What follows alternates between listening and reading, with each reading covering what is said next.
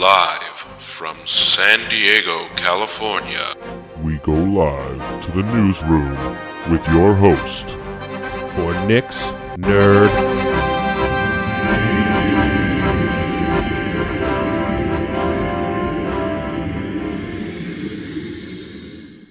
Hello and welcome to Nick's Nerd News. I'm your host, Nick. In today's top stories, we've reached the conclusion of a video game. News on more. Also, we've had a dump of trailers, and TV is as hot as ever. Also in the news, we have a final review on The Fantastic Beasts, The Crimes of Grindelwald, and a Halo loot crate drops in. Now, let's get to the stories. as always, it, it's uh, a bit of a, a, joke here for me to kind of pretend that it's like an actual news program, hence the name Nick's Nerd News. You know, I, I am Nick, I, I am your host. It's it's kind of obvious at the at at the start, right? What what are we at? 30 episodes now, huh? 30 deep, friends. And kind of what I wanted to talk about. Not not a whole lot going on just because it was Thanksgiving week and, and all that, but you know, with that I, I had some more free time to to do a little bit more than I normally would. And I was able I was able to finish all three Spyro games. I'm at 90% on the first one, 99% on Spyro 2 Ripto's Rage and 98% 98% on Spyro Year of the Dragon. Now, that took about oh just about 40 hours I'd say. The only reason I mean that that's really the bulk of what I wanted to do. I, have pretty much done everything in, in all the games minus minus a few gems in the first two games and then I have a couple I have gems and then like two dragon, three dragon eggs left in, in the third game, but surprisingly able to finish all those in less time than it took to beat Red Dead. So, uh, what? I put about 11 hours into the third game. I think around 10, 11 in the in the second game, and probably about just under that in the first game. So, maybe maybe about 30 hours, not even 40. But some things I really noticed I liked that was cool was that the the light on the PS4 controller, the du- DualShock 4, I should say, actually changes color depending on your health bar with Sparx. You know, in in uh, Spyro, Sparx is your health meter, essentially the little dragonfly that flies around with you. And depending on how many hits you have left, uh, he'll change color from from yellow to green to essentially not there. And I, I didn't notice this until almost halfway through the third game, but the controller light actually changes to match Sparx in your health bar. And on top of that, it's made me realize how shitty the battery life is on the DualShock 4. In the span of, I don't know, three days of, of, of playing a lot of Spyro, I have had to charge the DualShock 4 about four times, which if I was doing the same on my on my Xbox with the play and charge kit, so rechargeable battery, not not double A's or anything, I probably have to charge once a week, maybe every two to three weeks, depending on, on my play habits. But if I were to put in the same amount of time on Xbox as I did with the PS4, 100% I would not have to charge my controller as much. And it's like, what what the hell? Why I shouldn't have to be charging my controller this often. Like it, it's 2018. This is a brand new controller. It's that 500th uh, five whatever the the special edition controller I have the the blue crystal one that came out a couple months ago. Like th- this is fucking ridiculous that I have to do this now. Of of all things, like it, it it's frustrating that I have to be. Granted, my my consoles aren't far from where I sit, so that the wired has I have no issue with the with the wired aspect of it. It it's the just the fact that I have to be plugged in to keep playing is what's frustrating. I, I shouldn't have to do that now. I mean, granted, I can just plug it in and then leave it if I'm done playing for the day and it can charge overnight and all that bullshit, but still. It's ridiculous that the batteries suck that much in a DualShock 4 that I have to constantly recharge them. But um, I, I don't remember what I said last week. I think I gave Spyro an 8.5 at an between 8.5 and 9. Um, I'd, I'd have to now, I'd give it like an 8.7 now, final review score, because while they're really fun, like I said, I, I remember and I remember playing them as a kid. I played them all before. They were easier than I remembered, but that's just going to happen anyway. But on top of that, I was a little disappointed in just some of the things that happened with the second and third game in in terms of the remaster. There, there was a lot of reused assets in the third game, and I don't remember if if that happened in the original ones mainly because I I know the original ones were like on a time crunch and Sony was like demanding that Insomniac get those games out really quickly. So I'm sure there could have been reused assets at least between 2 and 3 originally, but you know that that leaves a lot more space for um uh, uh expanding on the ideas, the the the designs and things like that for uh, Ripto's Rage and Year of the Dragon for this remaster because they took the time and and did a hundred individual dragons for the first game. I think it's a hundred or something, just over that. They they couldn't do that with with three with the baby dragons. There's 150 of them. I mean, yes, I know that's a lot, and maybe again they might have been under time constraints from Activision this time. But if you're gonna do a full on remaster and do different things in the first one, but then it seems like they got kind of lazy in the third one that that's that's on them.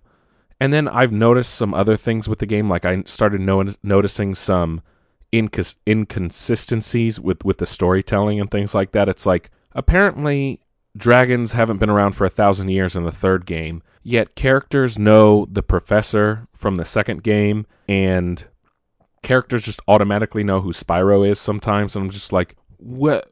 Where's the communication happening? I, I don't I don't understand.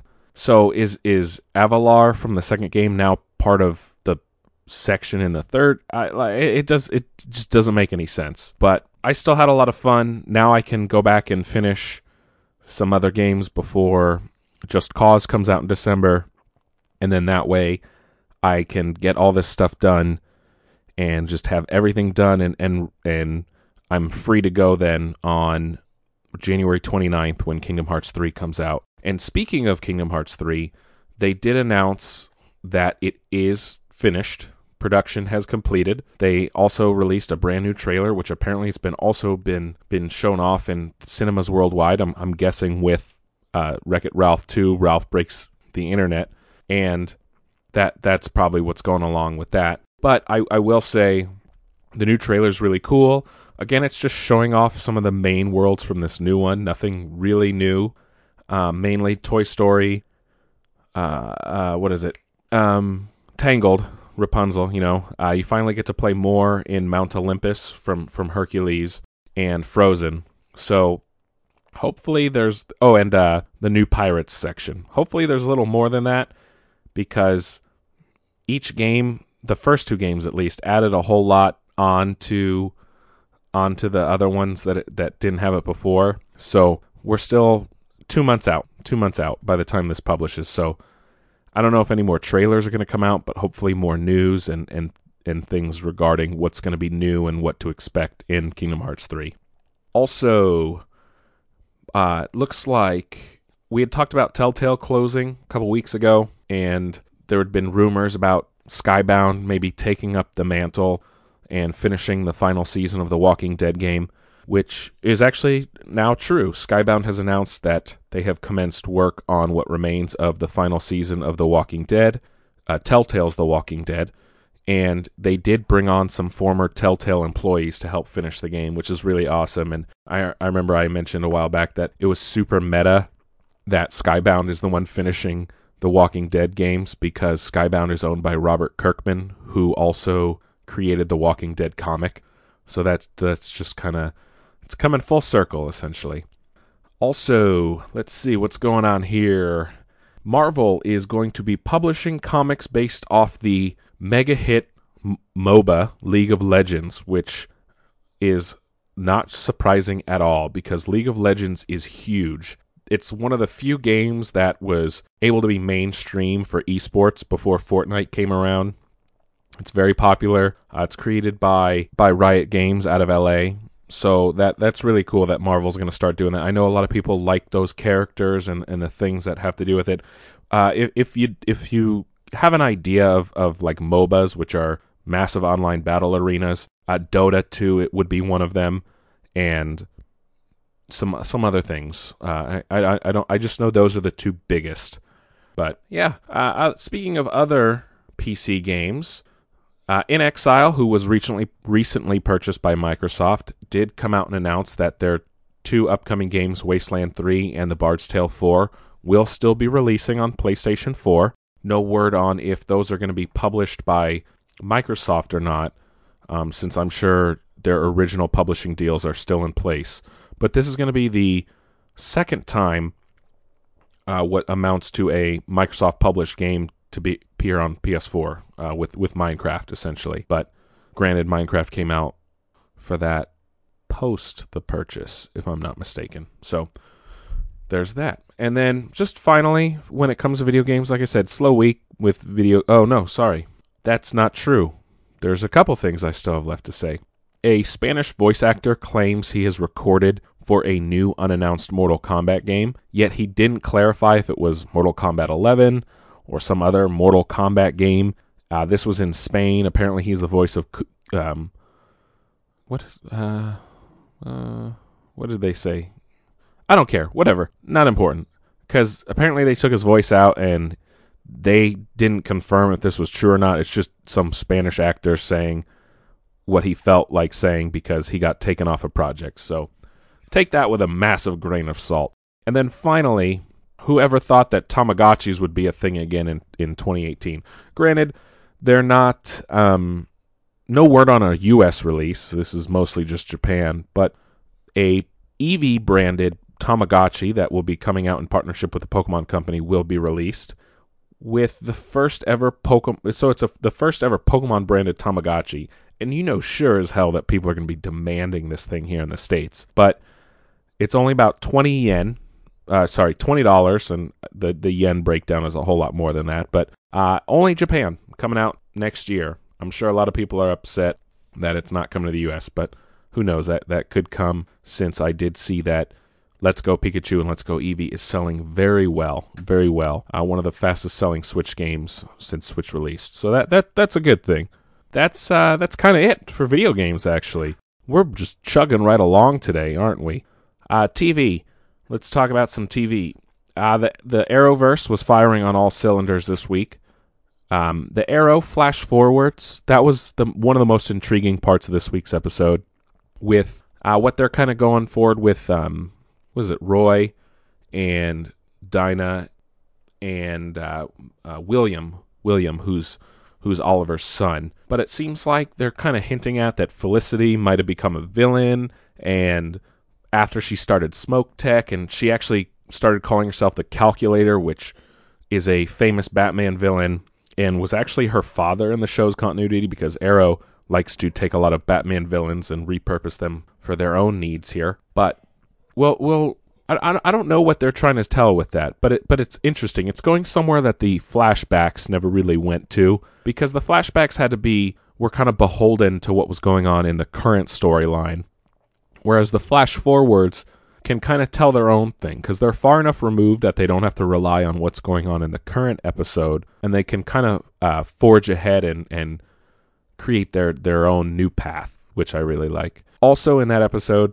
uh, they brought back Anatoly, who's kind of been there since was it season two, who's actually the KG Beast, who is a, a famous Batman villain, and I think it's the first time in, in the Arrowverse that they actually allowed him to use his his alter his alter ego name, which I really like. Nice nice callback to his his true his true nature, his character. He's a, a Bratva. He's the head of the Bratva essentially in in in the Arrowverse, and really really cool and they they gave him a nice send off if if you will I'm I'm sure he'll be back though at some point they do that almost every season at this point the Flash introduced Icicle as a villain uh, which just happened to be Caitlin's father in this instance and really intriguing villain because we haven't had an, a proper ice villain on the Flash in, in quite a while since Wentworth Miller left um, after being done essentially with Captain Cold. And this one has the same powers as Caitlin. They're kind of dealing with this dual dual identity thing that Caitlin deals with, and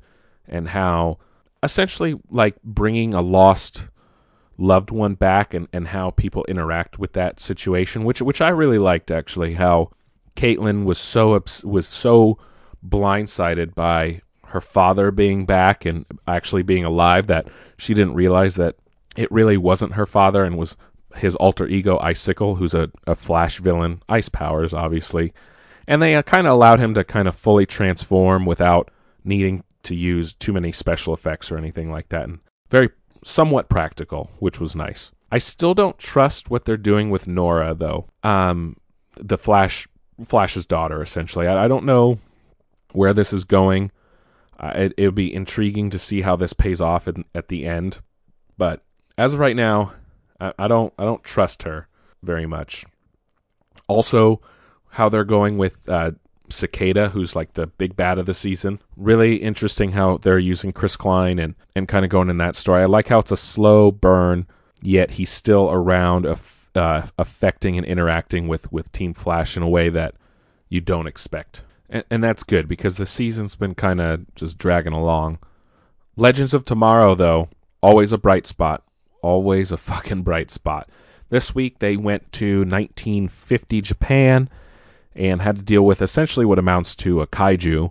But what's really funny is that they actually work in uh, the creator of of Godzilla. You know, they always kind of work in a real person from history and who's being affected by the different things that they're focusing on in that particular season. This one happened to be the creator Godzilla, four years before the original film came out, and he gets this magical book that turns whatever he writes or dreams into reality, and he dreams this giant octopus. But somehow the legends influence him to, to create the king of the monsters, essentially, and obviously Godzilla. But what I really liked, because it was a Thanksgiving episode, and I mentioned last week that Tom Wilson has joined the show. Uh, he was Biff Tannen in the Back to the Future movies. But at the end of the episode, something's going on, and he makes a comment like, let's make like a tree and leave and his son goes, "I don't think that's how that goes," which is which is not even funny, but I laughed so hard because it's a callback to Back to the Future 2 cuz Biff always would get like things wrong and he he was he would always say, "Let's make like a tree and get out of here." But that's when old Biff, who came back from the future, knocks him on the head like, "No, you idiot! Let's make like a tree and leave. Make like a tree and leave." But it was it was just a nice callback to Back to the Future, and only some people would get it, and I just thought it was funnier than it really was in reality. Also, really still good show is Manifest. Now, this show it, it's it's not sometimes it's predictable. Sometimes it's it's not. But what I do like is that some episodes have this really supernatural type vibe where and then the next episode will be very grounded and real, and that's kind of where we got this week. The story's expanding and and sometimes uh, some some people are are going in, in ways you don't expect. Like they're dealing with the deputy director of the NSA because obviously he's involved with something that has to do with people who are missing for five years, especially when it comes to national security and things like that. But it's interesting that he's actually now going against the government per se and and helping the the two main the two main leads on the show, the brother and sister. But my thing with this is I don't know how this show is supposed to last more than a season or two. Because if you drag this conflict out way too much, you'll just have another Lost on your hands. And that show went on way longer than it should have. Like, I, I don't know I don't know if they planned on having multiple seasons for this show, but I, I really see two seasons as the max because I'm gonna start getting bored. Like you can't drag on a ridiculous mystery like this forever, but have it move forward so quickly at the same time. So I don't, I don't want to give anything away because this is, is this is that kind of show that it, it's fun to, to speculate and talk about. But if you don't watch it, it, it I don't want to bore you guys, but I also don't want to give away if you plan on watching it. So that that's I'm kind of living on this edge right now with this show. But what what I want to know is what's the long term goal because I don't know if if they'll be able to keep people for more than than a season or two just with this plot line because people don't even care. Like look look at a real life scenario that flight Malaysian Airlines flight what three I don't even remember the number but 371 or something just disappeared. We couldn't find any traces. That was the talk of the town for what a couple months. Granted, if it had been found or the people miraculously landed a couple years later, it would be talked about forever. But people's attention spans are not what they used to be. So again, I don't know the long term success of this show manifest. But That's all I have to say about that. We got some more news, at least this time from George R. R. Martin himself. Uh, he was talking about the Game of Thrones spin-off, which had been rumored to be 10,000 years in the past, but he's like, no, no, in reality, it's like 5,000 years. But when you still go back into the history of, of Westeros and Game of Thrones, nerding out on Game of Thrones here for a second. 5,000 years ago, Valyria still wasn't power, wasn't even a thing yet. You know, some houses didn't really exist. King's Landing wasn't there. The Red Keep wasn't there.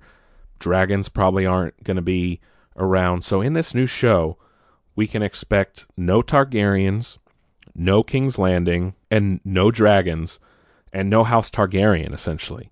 So more than likely, we'll have the Starks, the Baratheons, the Lannisters, all all the the the Tyrells, the main the main houses essentially. Just they're going to be very different. The power structure and the power struggles are going to be very different.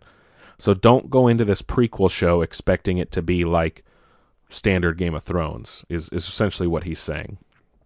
We also got some pictures from the final season of Gotham, which is being still filming right now. It's premiering in January, I think they said. And what I do like is they're going all out for this, for this final season. They're putting Riddler in his traditional Riddler look with question marks all over his like long coat and the bowler hat and all that, and they're even giving Penguin his monocle. I don't know even know how that's going to work. I haven't watched the show in a while, but that's awesome. And he's got his top hat, he's got purple spats, everything. So I'm very excited. I might I might hop back into Gotham for a for its final season. Probably don't even need to watch the season before because that show is just off the rails and I don't think follows any form of continuity in in any way, shape, or form. But to kind of round out what's going on on uh, TV here, because it's like I said, slow week, slow week. But uh, we're gonna have we're gonna talk about movies a lot. We're gonna talk about movies a lot. There's a lot of news that came out of the movie front. But just to to round out, it's the last week of November, so we we got some news regarding Netflix. For December, what's leaving is all seven seasons of Sons of Anarchy, Spider Man 3, Moana, Troy is leaving. I know a lot of people like that movie. And the original Pirates of the Caribbean movie, The Curse of the Black Pearl. So those are all leaving in December. However, we got some good stuff coming in December. Eight Mile, great movie. All three of the Friday movies. So Friday, next Friday, Friday after next. Maybe that's to help gauge to see if it's worth making a final Friday or last Friday, whatever they want to call it. The original Hellboy is coming, Shaun of the Dead, Terminator Salvation, The Big Lebowski, which is one of the greatest movies of all time. I don't care what you say, it is. Come fight me if you think otherwise. And District 9. And then finally, one of the last Marvel movies that's going to be added to Netflix is Marvel's Infinity War. So about six months, so wait, 12, uh, just about seven, eight months after it came out, it is now on Netflix. So starting in December, you'll be able to watch that to get you hyped for the final one. But that's it for TV, folks. Let's kind of get into movies, huh? A lot of shit came went down in movies this week. I did see uh, Fantastic Beasts: The Crimes of Grindelwald. We'll we'll talk about that kind of last, just because I want to get into some spoilers and things like that. But a lot of news uh, came out that Aquaman is doing a promotion with Amazon and Fath or no, what is that? Uh, Adam Atom Events. They're the ones that you can buy your movie tickets through. That not not the opposite of Fandango essentially. But if you have a Amazon Prime account, you can actually see Aquaman a week early if there's a showing in your area. And granted, as tickets are available, but you can actually see it on December fifteenth, a week early. How about that? That's pretty awesome, right? That that's not really a a thing. That's cool that it's being offered. I wonder if they're going to have like rules and stipulations about like uh, review embargoes and things like that, like like they normally would. But I- I'm guessing not because if they're releasing it a week early to the public, essentially, what amounts to the public, I'm guessing it's already going to be out in other parts of the world to make sense. So that way, you know, they have a control over those people that see it, so they don't have to worry about them leaking anything already because it will just be out for the general pop population a week later and then in, in other parts of the world because you know people have the internet and access to these things already we also got a first look at the monster hunter movie which is being directed by paul w.s anderson who did all the uh, all the Resident Evil movies. He actually he's actually married to Milla Jovovich too, who's in Monster Hunter. Surprise, surprise, nepotism at its finest. But it actually looks like they're sticking very true to the the game. They showed uh, armor sets that they said are all taken directly from the game. One of the characters in the picture has this giant like sword that he's got um like a- across his back. I, I guess I, I I don't know. I but it's actually a sword from the game. He will wield it in the movie, which is getting a lot of people excited because sometimes they'll they'll tend to change a lot of things and adapt it so it fits. But from what it seems like, is Paul W S Anderson is like a huge monster Monster Hunter fan himself, and he wants to stay true to the games as much as possible. Which he kind of did with the Resident Evil movies as well. And those were successful movies to a point. So he knows what he's doing. I know people always say video game adaptations don't work, yet they forget about the Resident Evil ones, mainly because it's not a direct adaptation, just like this one isn't going to be a direct adaptation. But at least the first look pictures look look good, and a lot of people are, are happy about that. Venom has been doing surprisingly well. It actually made more money than the original Guardians of the Galaxy film, despite being panned by critics. A lot of users still liked it. I, I never went to see it, which I don't I'll watch it when it comes out, but I just why make a Venom movie without Spider-Man? I know they're living in this complicated this this complicated rules of, of how they're sharing Spider-Man and they kind of want to do something different, but how long can this Sony Marvel universe last without Spider-Man, you know? So that that's going to be going to be interesting how that goes on. But to go along with that, Sony actually has announced that they have two other Sony Marvel movies uh, being scheduled to release in 2020. No word on that if that's going to be a Venom sequel or if it's uh, also includes that Mor- Morbius the Living Vampire movie, which they just started filming with Jared Leto, which is also based on a Sony villain. Uh, more Aquaman news. Julie Andrews will actually have a voice role in the film, which is surprising because she has n- no part of the Mary Poppins Returns, which is a sequel to her original Mary Poppins role. But she's actually going to have a voice role. It's going to be a little bit altered, they said, but she does have a voice role in Aquaman, which is really cool. So just just be on the lookout for that. But that's true. Also, uh, got news. Tim Allen was on one of the late night shows, and he dropped a bomb that Keanu Reeves is going to be in Toy Story 4 and will have a role similar to Buzz Lightyear. No word yet on who the character is. Obviously, it's we just got teaser trailers for it last week, so we'll know more in the coming months because it, it doesn't come out till June. I'm, I I think I think June or July. So no word yet on that. And one little more quick hit before we get into like the meat and potatoes of, of, of today's discussion. Peter Weller will apparently not be back for Neil Blomkamp's direct sequel to the original RoboCop. So he will not be playing Alex Murphy RoboCop in I think what they're calling RoboCop's Re- RoboCop Returns.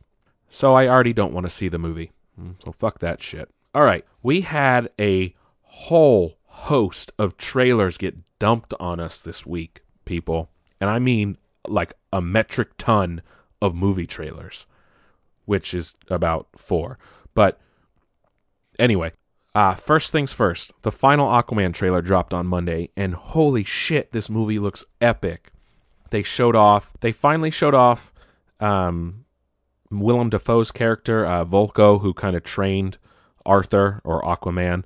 They had some epic shots of him in his, his traditional comics look and some awesome Atlantis shots. Like, this movie looks killer and it it's out in about a month. I can't fucking wait for this shit.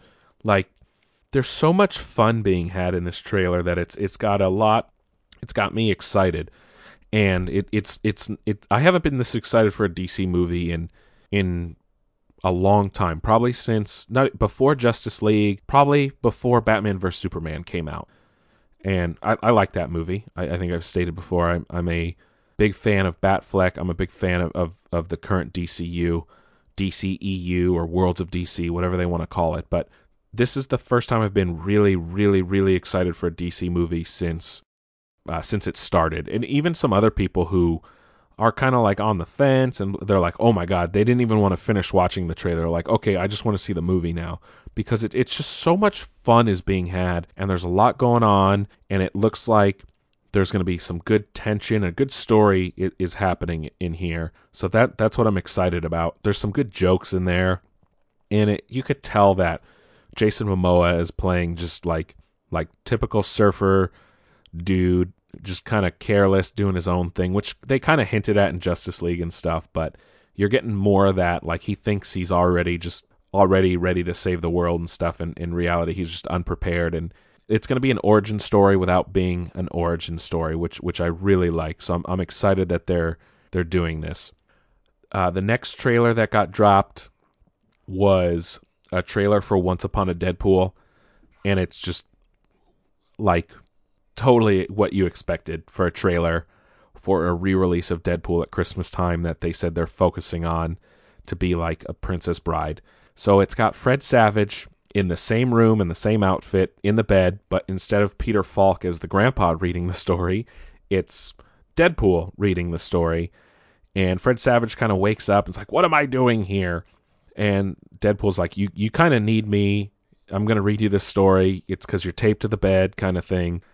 Uh, they showed off some new scenes that weren't in the original movie, which is kind of the point of this because it's all going to be told from from Deadpool's standpoint. But toned down because it's PG 13. But then Deadpool says something about Marvel.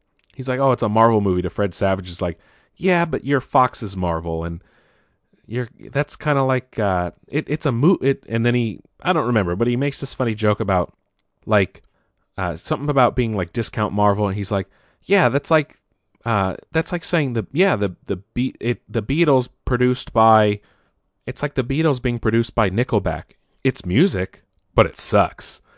And and uh, Deadpool's like, oh, you're so much nicer as a kid. But but uh, you can tell that they're gonna have a lot of fun with this movie. Uh, it comes out for a week only in December. A dollar of every ticket sale goes to charity, so it's worth seeing. Uh, it's going to Fuck Cancer, the charity, or they're calling it um, Fudge Cancer for you know the whole PG thirteen thing. So it's it's it's worth seeing. It's worth it's a it's a good cause if if you go and see it. So that trailer was really funny. Not a whole lot to talk about there, just because they the movie's already out and they only added like two or three extra scenes. But if the banter between Fred Savage and Deadpool in this trailer is an, any indication, then looks like we're gonna have something good on our hands in in the final product. Also, got a trailer for Lego Movie 2 unexpectedly. Looks like Chris Pratt is pay- playing two different characters in this one. One of them being just like a, a mock of all his big characters in movies right now.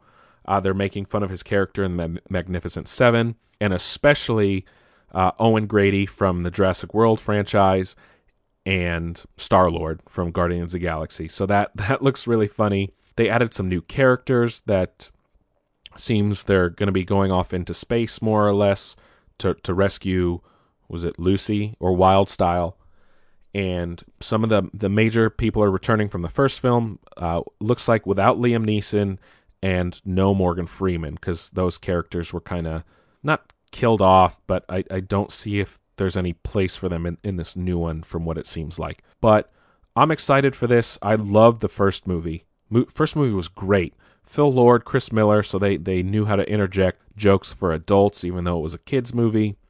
It looks fantastic just the first one and now the second one, just the, the what they were able to pull off in um, both, I guess, stop motion and computer animation with with the Lego was just um, amazing. Was amazing what they they were able to do. They shut off Tiffany Haddish's character in this new one. She seems to be everywhere nowadays. She's she's really funny, so I, I expect her to have a great character. She plays this like queen that can kind of change into whatever she wants. So that that will be some interesting things to see how they they do that with different Lego uh, Lego elements and, and things like that. But I'm, I'm excited to see where they where they take this. But I'm very excited for Lego Movie 2. The second part comes out next year. Looks to be uh, building off the first one. It, it is written by Phil Lord and Chris Miller. They're they're not coming back to direct, but they, they did have their hand in it, so it should have some some good jokes and, and storytelling in there. But the one trailer that was the most surprising of all. And this dropped Thanksgiving Day uh, during the Lions game. It's very fitting. But we got a trailer for the live action remake of The Lion King. Disney's The Lion King, which has been under uh, in the works now for a couple years, to a live action remake of the 1994 original, being directed by Jon Favreau, who also did the live action Jungle Book remake, the Iron first two Iron Man movies, obviously. But while the only voiceover we got was James Earl Jones reprising his role as Mufasa, we did get to see some different characters like Simba. Essentially, it's it's the same exact trailer that they put out for the original movie, just done in the new animation style and everything like that. And holy shit, it looks amazing. My jaw fucking dropped at how fucking real this looks. Like it's it's extreme photorealistic. I know people are like, how's it a live action if it's just you know CG? I'm like, well, I would say it's live action because it's photorealistic. It's not meant to be like a like a cartoon. It's supposed to be look as as real as as possible.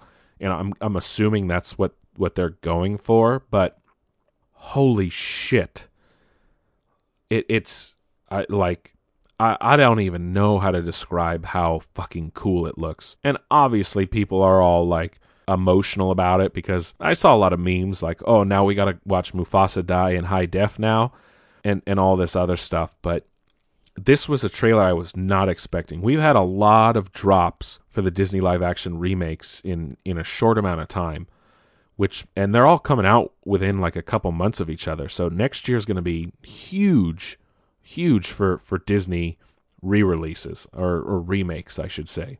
But oh damn, uh, uh, like I, you need to go watch this trailer online like now because it's just I don't even know how to describe it. It, got me it got me like excited because I was a little worried about an Aladdin remake and if they didn't handle it well it, it could have been bad. They didn't show off Timon and Pumbaa. They didn't show off Simba as an adult, but they didn't show Scar. But it, it showed all the cast, and no word yet on on if they're going to be doing all the musical numbers like they used to. I mean, I think they were kind of going for that when they cast Donald Glover as adult Simba because obviously he can sing and and things like that. So it'll, it'll be interesting.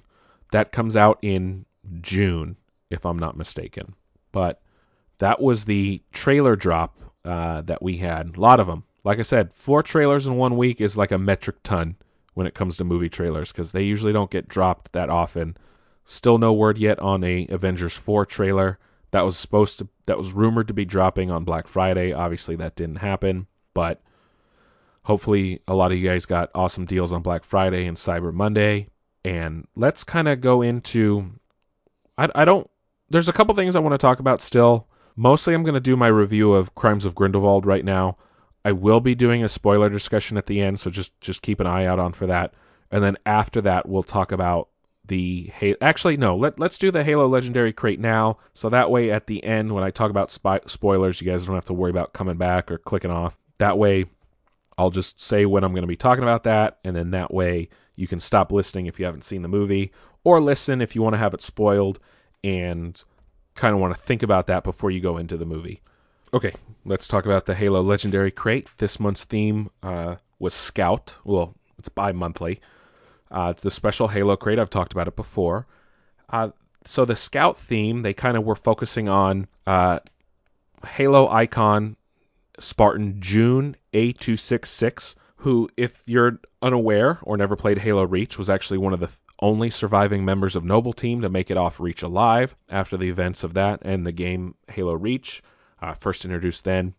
And a lot of stuff relating to Halo Reach, what they which they've kind of been doing with uh, I think what are we on uh, the third set of of Halo. Oh no, I think we're on the fourth, the fourth set of, of Halo Legendary crates. Um, they've been doing Reach like Carter was the first one. He's the team leader. Uh, came with this awesome Noble Team battle scarf, which is kind of like a camo green and, and themed uh, around Jun. A nice mug that's actually like ceramic. It's uh, it's a real it's uh it's it's high quality, unlike some of the other mugs that they've come out with. This awesome shirt That's a UNSC Scout shirt. It's almost looks like a Major League Sports logo, but with Jun on it. A data drop on a mongoose. I, I still don't like what they're doing with the data drops in this uh, this one. They they they've been focusing on vehicles. I like the ones that like expanded on the lore in the the the, the first set before this essentially. And then uh, this this month's pin was a mongoose pin, and I actually got the gold variant. So that was really cool because it, it's fun to get the variants. You don't always get those. And then the poster, as they all come with a poster, is a, a nice shot of an action shot of Jun uh, with his sniper rifle, kind of going into battle with like a ghillie suit on and, and things like that. So really, really like this month's theme. The figure of Jun, which is the the icons series, is what they call it. was really awesome. It's him in this this awesome sniper pose, and I actually like put him up higher on some things as opposed to where I would normally put some collectibles. Just kind of if he was in like a a sniper's nest essentially, and, and that that really fits. Overall, really great crate this month. I'm I'm I'm digging it. Granted, I won't get another one for about another month and a half. So uh, be on the lookout though. Next week we should be talking about November's loot crate, but as of right now, that's it. Let's get right into Crimes of Grindelwald. So, Fantastic Beasts, Crimes of Grindelwald. It's the second in that series. 100%, I would give it an 8.7. Uh, kind of contrary to what has been going on.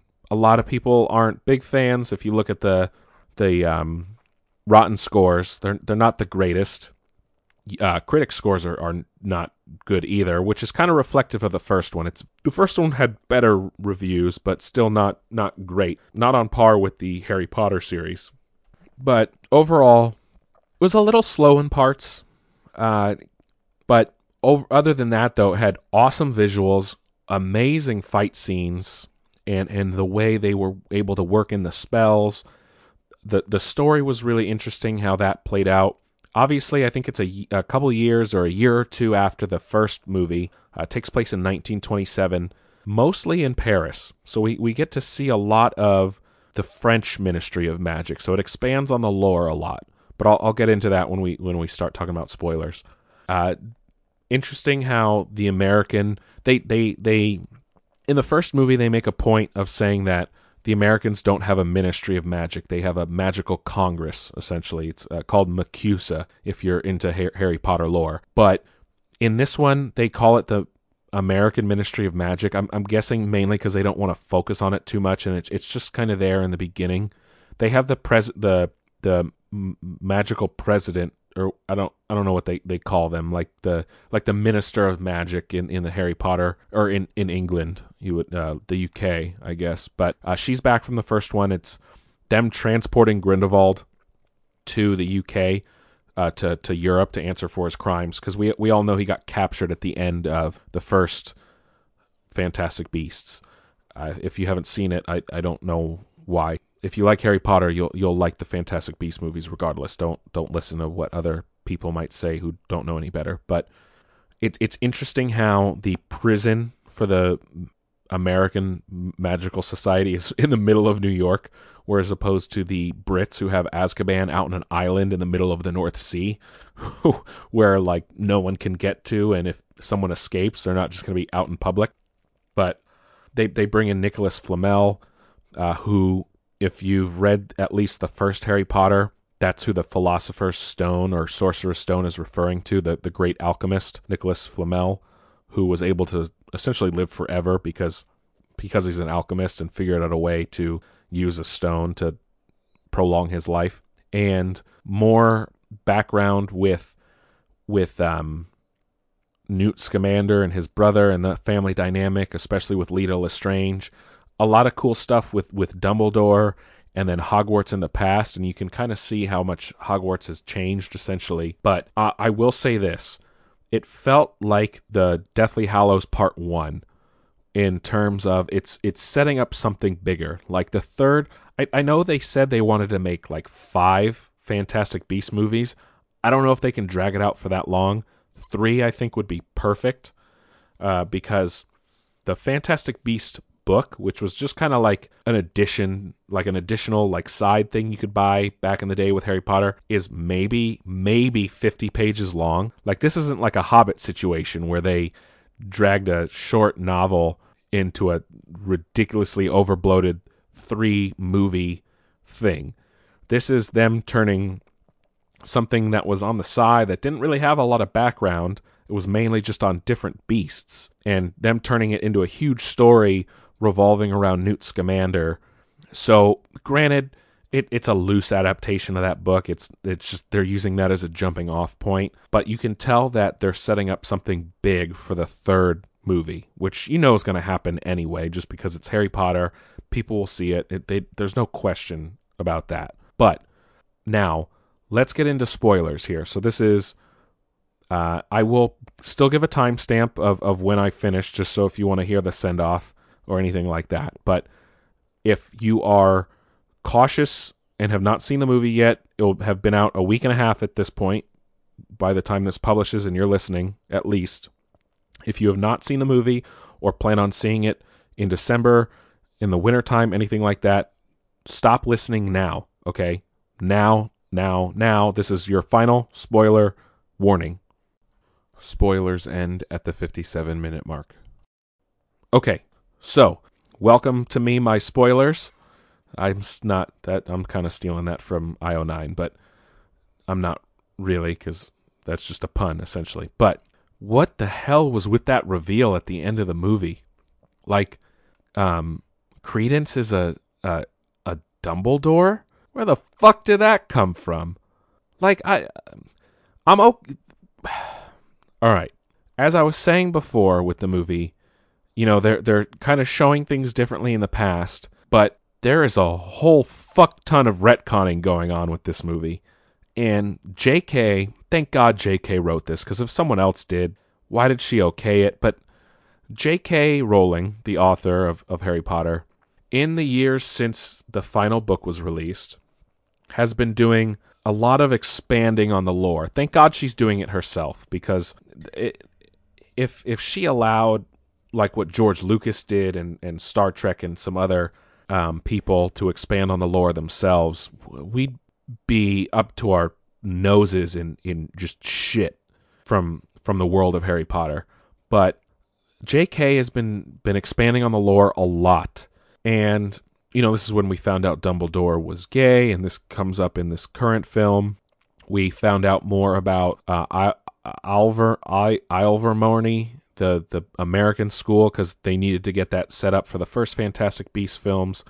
We're starting to learn more about Grindelwald and, and other characters because we, we had hints of them in, in the Deathly Hallows and the was the the sixth one the um, Half Blood Prince things like that. But but there is just so much retconning going on in this one. So now we find out McGonagall's in the movie as well. Uh, just a throwaway cameo. It's not. It's not. Um, oh, it's a younger woman playing her, but we're we're we're seeing Hogwarts in the past. So a, their uniforms are different. So they have blue robes now that look more like um, traditional, like British university robes. Their regular uniforms without robes look completely different. Looks like they had a little more freedom in terms of, of dress as opposed to how they had to dress uh, in the the 20th century or the late 20th century, you know, when Harry was there in, in terms of like the skirts and, and vests and things like that. And apparently Dumbledore used to rock three-piece suits. McGonagall used to rock like traditional 20s wear. So my question is what made him decide to start dressing like a wizard and less like a muggle? And also, when could uh, ministry officials just roll up on Hogwarts unannounced? So, I, I, I don't know what's going on here in, in terms of of how that plays out. But then we find out that Credence, uh, who Ezra Miller plays, is actually a Dumbledore. The whole movie, we're led to believe that he is a long lost Lestrange from the line, uh, a, a pure blood line, essentially. Uh, he's a and what is it? Uh, uh, uh, Grindelwald is trying to get him to come to him because his whole thing is he, he's essentially he's always been alluded to as Wizard Hitler. You know, he he he wants to wipe out all of uh, the Muggles. He wants to wipe out like half breeds, things like this. He only focuses on purebloods, and and obviously they they drive that fact home because he's blonde and blue eyed. But it it's they they don't have a lot of beasts in this movie, which I liked about the first one. And you know, it's it's called Fantastic Beasts, but they kind of focus on this this this story. And and my main thing with this is if he is a Dumbledore, he's not related to Albus directly. He's going to be a, dis, a cousin or something like that because if you're deep into Harry Potter lore, Albus had two known siblings. Aberforth, who we meet in the Deathly Hallows, was his older brother, and they had a falling out. And then Ariana, who was killed, everyone thinks by by Grindelwald in a big fight they had long time ago. But the problem is, Albus's mother died young, and Albus's father has been locked up in Azkaban, especially at this point in 1927 when the movie takes place. Credence, in no way, shape, or form, is possible, eh, or, or in no way, shape, or form could have been born at a point that makes sense for him to be directly related to Albus as a brother, in essence. He'd have to be a cousin at this point. Then they go on this weird tangent that says uh, it's been said with Dumbledore's that a, a phoenix will appear in times of need. And then a fucking phoenix appears at the end of the movie to, to, to Credence, who turns out to be this like extremely powerful wizard who can fucking destroy mountains with, with one spell, which is insane because not even Grindelwald could never have done that. They never showed Dumbledore being able to do that, and they sure as hell never showed Voldemort able to do that. So I don't know how the fuck this guy has this power. Maybe it's because he's uh, what is he's that um that creature that that like harnesses power and gets just so pent up. He's with that the black smoke creature. I, I don't remember what it what it's called, but uh, that's weird. So also they kill off Leta Lestrange, who's apparently supposed to be the last Lestrange child, which then makes me wonder how the fuck does Bellatrix exist? Because if if if the last pure blood Lestrange or the last Lestrange, essentially male heir, was supposed to be who everyone thought Credence was, died, how is there still a Lestrange family decades later uh, uh, harassing Harry Potter and giving birth to Malfoys? That doesn't make any fucking sense. And then also a big thing that came out before the movie came out, Nagini, who was Voldemort's snake essentially, is a person now because she's a what's called a maledictus and they can transform at will up into a point where they, they they once they transform they'll never be able to go back into human form. Well, she is a bit callous and out for herself in this movie doesn't seem like she's the type of person that would join with Voldemort, mainly because she doesn't want to join Grindelwald, and Voldemort was trying to emulate that later in in in time. So my big thing is, uh, does she just go crazy when she becomes a snake forever, or like how does she get entangled with Voldemort and being a Horcrux, which would amount to be about oh about twenty or so years later after this movie because Tom Riddle. Tom Riddle is is born in 1926, according to the Harry Potter Wikia, which you know based on Pottermore and things like this. So the the whole Tom Riddle gets Nagini at least 20 years from now, after you know he's graduated from from uh, Hogwarts and all that. So so I don't I don't understand where how she goes from sympathizing with somewhat good people to becoming, uh, I don't know, hell bent on destroying people. Something shitty must have happened, and, and I'm sure they'll expand on that in the in the third one. But but still, how how the hell is there a Lestrange later? I, I know Bellatrix. I know I know I mentioned Bellatrix, and I know she's she's married in because I know she's part of the the Black family with with Sirius and all that stuff. But I, I there's so much changes going on that that I, I don't understand if if I, I think JK's starting to lose it in, in all honesty, but that that's I, I just I don't know. And and it'll be interesting to see where they go with the third one with this. I know that a third one is is what's putting the Flash movie on hold because Ezra Miller obviously is going to be in both. But I, I just why are they going with a Dumbledore? And and it turns out at the end that Dumbledore can't fight Grindelwald because they made a blood pact forever ago when they were young in love men, and they're kind of hinting at that he might destroy it, uh, this blood pact, because Newt was able to steal it from from Grindelwald. But like, what? Why? Why are they doing this? They they don't mention a lot of this stuff later on, and and I don't. I just I, I don't know why she's she. Granted, hindsight is twenty twenty, and, and you can go back and change things way later, way way later. But I I, I just I I feel like J.K. is getting trapped in in this thing where like oh I have to make the fans happy and and all this this other stuff. But but she needs to be a little bit cautious the fans need to like dial it back a shit ton because you know they're like just clamoring for more. But if, if she keeps doing this, um, she can either piss a lot of people off by just creating and doing some really strange things, or or it could kind of go and I, I don't know, it could go into the this weird thing where it doesn't. Uh, where she actually expands on it and it's actually good, but it, there's a very fine line here. Very, very fine line. And and with that though, I don't know. That that's the main thing I wanted to talk about on on just why the fuck is it a Dumbledore? Can we can we have some expansions to like universes that don't revolve around like the smallest fucking family trees? like like I get the Skywalker stuff is all about the Skywalkers because that that's what that is. But like they they and Rogue One was kind of that was expected, but with the Solo stuff, there was still just too much going on that made the galaxy just seem too small. And that's kind of what we're getting here with with um with Fantastic Beasts.